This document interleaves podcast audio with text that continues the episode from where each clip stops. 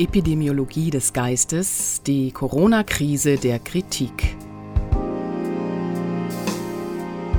Ein Essay von Anil K. Jain aus der Reihe Texte, mit denen ich mich unbeliebt mache. In seiner Phänomenologie des Geistes aus dem Jahr 1807 schreibt Hegel Inzwischen, wenn die Besorgnis in Irrtum zu geraten, ein Misstrauen in die Wissenschaft setzt, welche ohne dergleichen Bedenklichkeiten ans Werk selbst geht und wirklich erkennt, so ist nicht abzusehen, warum nicht umgekehrt ein Misstrauen in dies Misstrauen gesetzt und besorgt werden soll, dass diese Furcht zu irren schon der Irrtum selbst ist. Dass die Furcht zu irren schon der Irrtum selbst ist, dem kann sicher zugestimmt werden, denn Irrtümer sind so unausweichlich wie notwendig für jeden Erkenntnisfortschritt. Aber indem Hegel fordert, es solle ein Misstrauen gegen das Misstrauen in die Wissenschaft gesetzt werden, zeigt sich, dass es auch in dieser Frage unbedingt erforderlich ist, Hegel vom Kopf auf die Füße zu stellen, wenn man verstehen will, woran der Geist der Kritik in dieser Zeit der Krise krankt. Denn das tut er. Fast wähnt man ihn schon tot, ausgestorben aller Orten. Keine Phänomenologie des Geistes ist also erforderlich, sondern vielmehr eine Epidemiologie des Geistes. Eine Untersuchung, wie sich die Krankheit, das heißt die Schwächung der Kritik verbreitet. Denn der Geist äußert sich immer als Kritik. Wo die Kritik verstummt, und ich höre dieses Verstummen schreien, dort herrscht der Ungeist. Manche nennen ihn auch Sachzwang. Doch wer wurde je durch eine Sache gezwungen? Der Zwang geht immer von denen aus, die die Sache gebrauchen. Meist ist es ein Missbrauch, und oft schweigen die Opfer des Missbrauchs. Das ist ein bekanntes Phänomen, und es macht krank vor allem wenn dieses Schweigen, diese Krankheit so um sich greift wie aktuell.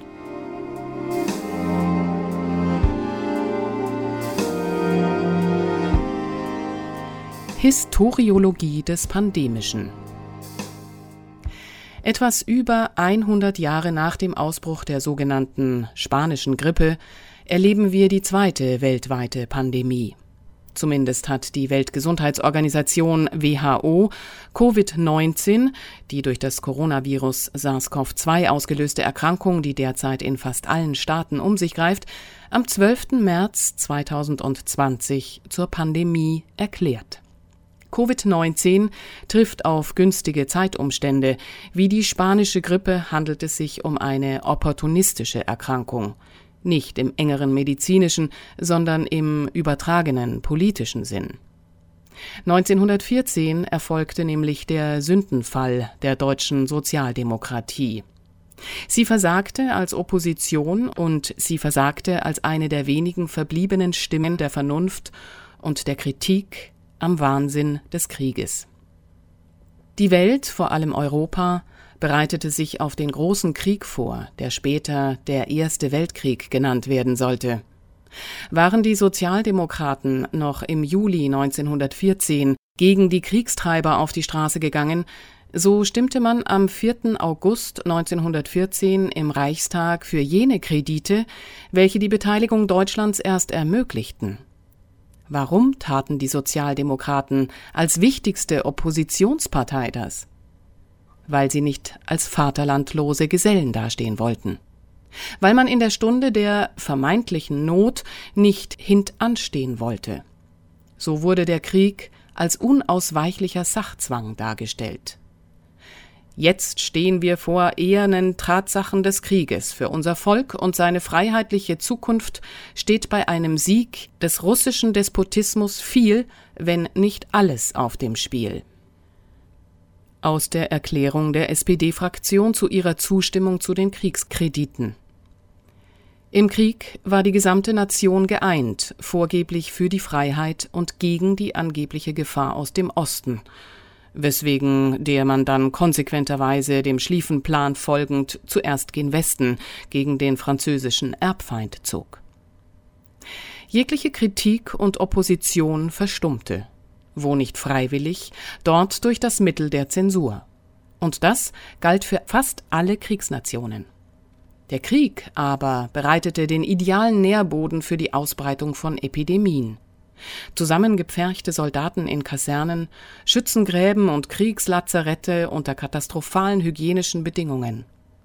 Die spanische Grippe, die so heißt, weil nur die Spanier vergaßen, den Mantel der Zensur über diese Erkrankung auszubreiten, und die tatsächlich wohl eher in den USA ihren Ausgangspunkt nahm, wusste die Chance zu nutzen und verbreitete sich in den Jahren 1918 bis 1920 weltweit in mehreren Wellen. Ihr erlagen nach Schätzungen bis zu 50 Millionen Menschen bei einer Weltbevölkerung, die nur etwa ein Drittel so groß war wie heute. Nach dem Ende des Krieges und der Wellen der spanischen Grippe bereitete sich dann bald eine weitere Krankheit aus, der Faschismus, der insbesondere in Italien, Spanien und Deutschland, aber ebenso in vielen anderen Staaten auch außerhalb Europas immer mehr Anhänger fand. Viele fühlten sich mit dem Aufkommen rechtspopulistischer und neofaschistischer Bewegungen und ihren Erfolgen in den letzten Jahren an diesen Vorabend des Dritten Reichs erinnert, welcher dadurch gekennzeichnet war, dass autoritär-faschistische Denkmuster weite Teile der Bevölkerung durchsetzten und selbst bei Anhängern antifaschistischer Bewegungen verbreitet waren. Die aktuelle Renaissance des faschistischen Denkens und die Gefahr für die Demokratie, die sie darstellt, wurden lange Zeit von der Mehrheit verharmlost. Die Stimmen der Kritik allerdings waren in dieser Sache immer laut und vernehmlich. Dann brach mit dem Jahr 2020 die Kunde über ein neues Coronavirus über die Welt herein. Immer wieder hatte es in den vergangenen Jahren Virusepidemien auch von Coronaviren wie SARS und MERS gegeben. Immer war die Welt um eine erneute Pandemie herumgekommen. Doch nun ist sie Realität in der gekrönten Gestalt von Covid-19. Allerdings wissen wir noch nicht so genau, wer oder was die eigentlich bestimmende Größe und formende Kraft bei der Erzeugung dieser Realität ist. Das Virus, die Wissenschaft, die Medien, die Politik? Mit Macht jedenfalls bricht das Virus über das gesamte Leben herein. In der Form von Ausgangssperren, distanzierenden sozialen Kontakteinschränkungen, Demonstrationsverboten, Veranstaltungsverboten, Einschränkungen der Freizügigkeit, Grenzschließungen, Schulschließungen, Geschäftsschließungen. Und all dies wird von den meisten nicht nur hingenommen, es wird begrüßt. Ja, die Politik wird von ihren Bevölkerungen aufgefordert, aufgestachelt, die Maßnahmen noch zu verschärfen und alle Uneinsichtigen zu verfolgen und zu bestrafen. Die politischen Machthaber befinden sich darum in einem Überbietungswettbewerb mit immer drastischeren angeordneten Maßnahmen. Selbst der unbeliebteste Führer wird plötzlich vom Volk geschätzt, wenn er sich als starker Mann oder Frau beweist und seine Bevölkerung in Schutzhaft gefangen hält. Auch hier mag man sich an den freudigen Kriegstaumel zurückerinnert fühlen, wie er fast alle Nationen zu Beginn des Ersten Weltkriegs erfasste. Das schlimme Erwachen kam später. Das schlimme Erwachen wird später kommen.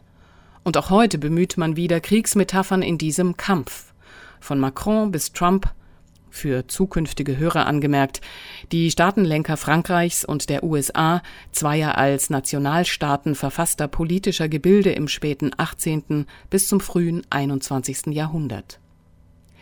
Ein Virus will nämlich bekämpft werden. Es ist ein Feind. Je größer der Feind, desto glorreicher der Sieg. Deshalb ist das Coronavirus, wie wir SARS-CoV-2 der Einfachheit halber im Folgenden nennen werden, ein sehr gefährlicher Feind, der Millionen dahinraffen muss. Man legt an, zielt nicht, sondern hält einfach drauf.